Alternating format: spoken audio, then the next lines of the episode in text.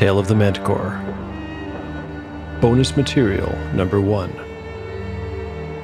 The story so far.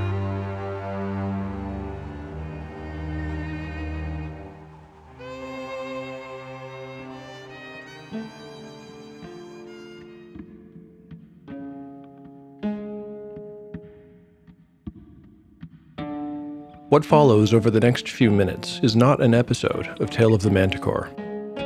I thought it might be helpful, not only to listeners but for myself, to create a special super summary micro release every 10 episodes.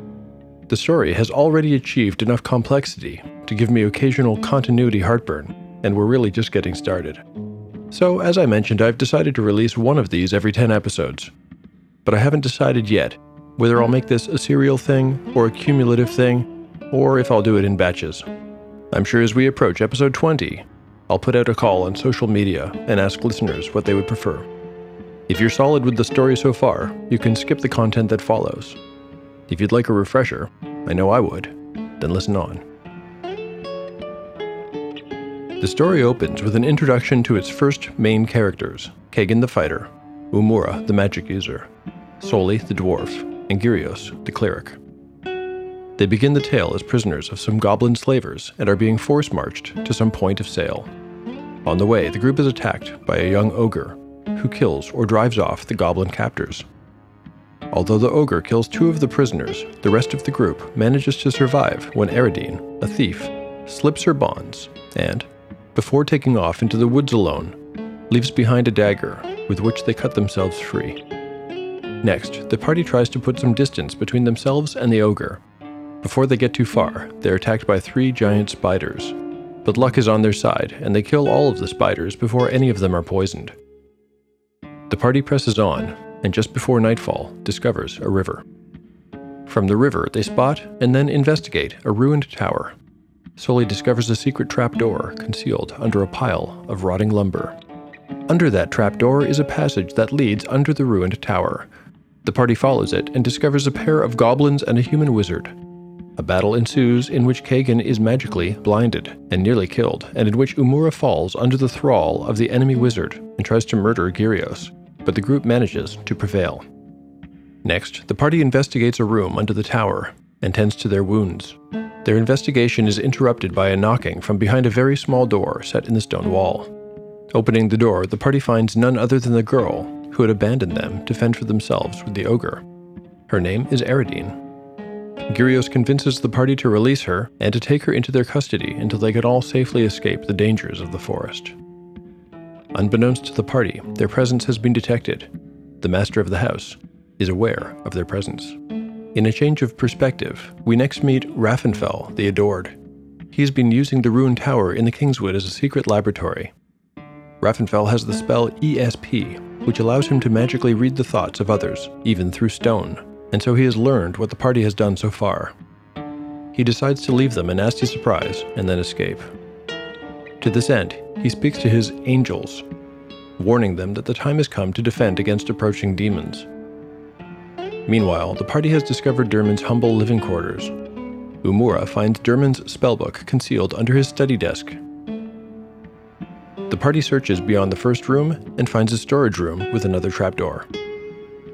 After that, the party finds a root cellar, but there's a second set of stairs leading down from the root cellar and deeper into the earth to a destroyed laboratory. They hear some disturbing sounds, and Soli seems especially anxious to move forward. The source of the noise turns out to be a trio of Raffenfell's angels, zombie like creatures who attack the party on sight. Soli falls in battle with the angels, their maker has fled already, leaving no real clues as to his identity. The party spends the night in the dungeon, mourning the loss of their friend and licking their wounds. The next day, the four survivors depart the underground laboratory and, using a rough map that Kagan found on one of the dead goblins, make their way out of the forest. The trek goes smoothly until they run into a group of giant rats. Eridine narrowly escapes the encounter with her life, but the party finally manages to reach the road Following that road, they reach the outskirts of the township of Burke. The next day, the party is summoned from their inn to speak with Marlock, the sheriff of Burke, and Eridine is introduced under a false name to the surprise of both Kagan and Gyrios. Marlock explains that Burke's up and comer status is being threatened by recent goblin raids and questions the party about their recent experiences. Kagan cuts a deal, trading the map he found for a tentative job as a guide. The rest of the party signs on as well. They're outfitted with some basic equipment, and Eridine comes clean about her criminal past to her companions. Later, the party returns to their inn and runs into a man they are sure was from the laboratory. Later that evening, the party tries to get the jump on the man, but when Kagan breaks down the door to his room, he's long gone. Somehow, it seems, he knew they were coming. The next morning, the party joins the scouting expedition led by the gruff Captain Tor. The expedition makes its way up the South Road and then follows the Goblin map, moving west into the Kingswood. When they determine that they've reached the spot indicated on the Goblin's map, they search the area. One of the men discovers the body of a giant wolf with its head missing. Well, that about brings us to the end of the briefest summary I could make of episodes 0 through 10. You can expect another similar summation of the story after the next 10 episodes have passed. As always, thank you so much for your time and for listening to this show. I'm thrilled to hear that so many of you have enjoyed it and look forward to the next installment. Thanks to everyone who's contributed and helped the show so far. John Lopez, Jake Hendricks, thank you so much for your voice acting. It adds so much to the drama. Special thanks goes to Christine Osterhoff for voicing almost every single female character in the show to date. Finally, I'd like to thank all the other podcasters who have supported me so much as I've launched this show. Jared at Ignorant Dreams of a Rookie DM, Abel Enzo of the Iron Realm, Ian at Roll to Save, Austin of the Ironbound Chest, the whole crew at Microphones and Monsters, and lastly, Che Webster of Roleplay Rescue. Your support, encouragement, and guidance has been tremendously helpful. Thank you very much. I definitely encourage anyone who hasn't heard these shows to give them a try. If you'd like to get in touch to share your comments, criticisms, or ideas, please do. You can reach me at taleofthemanticore at gmail.com. I'm also on Instagram and on Twitter at Manticore Tale. I look forward to the next 10 episodes, and I hope you do too. Until next time, let chaos roll.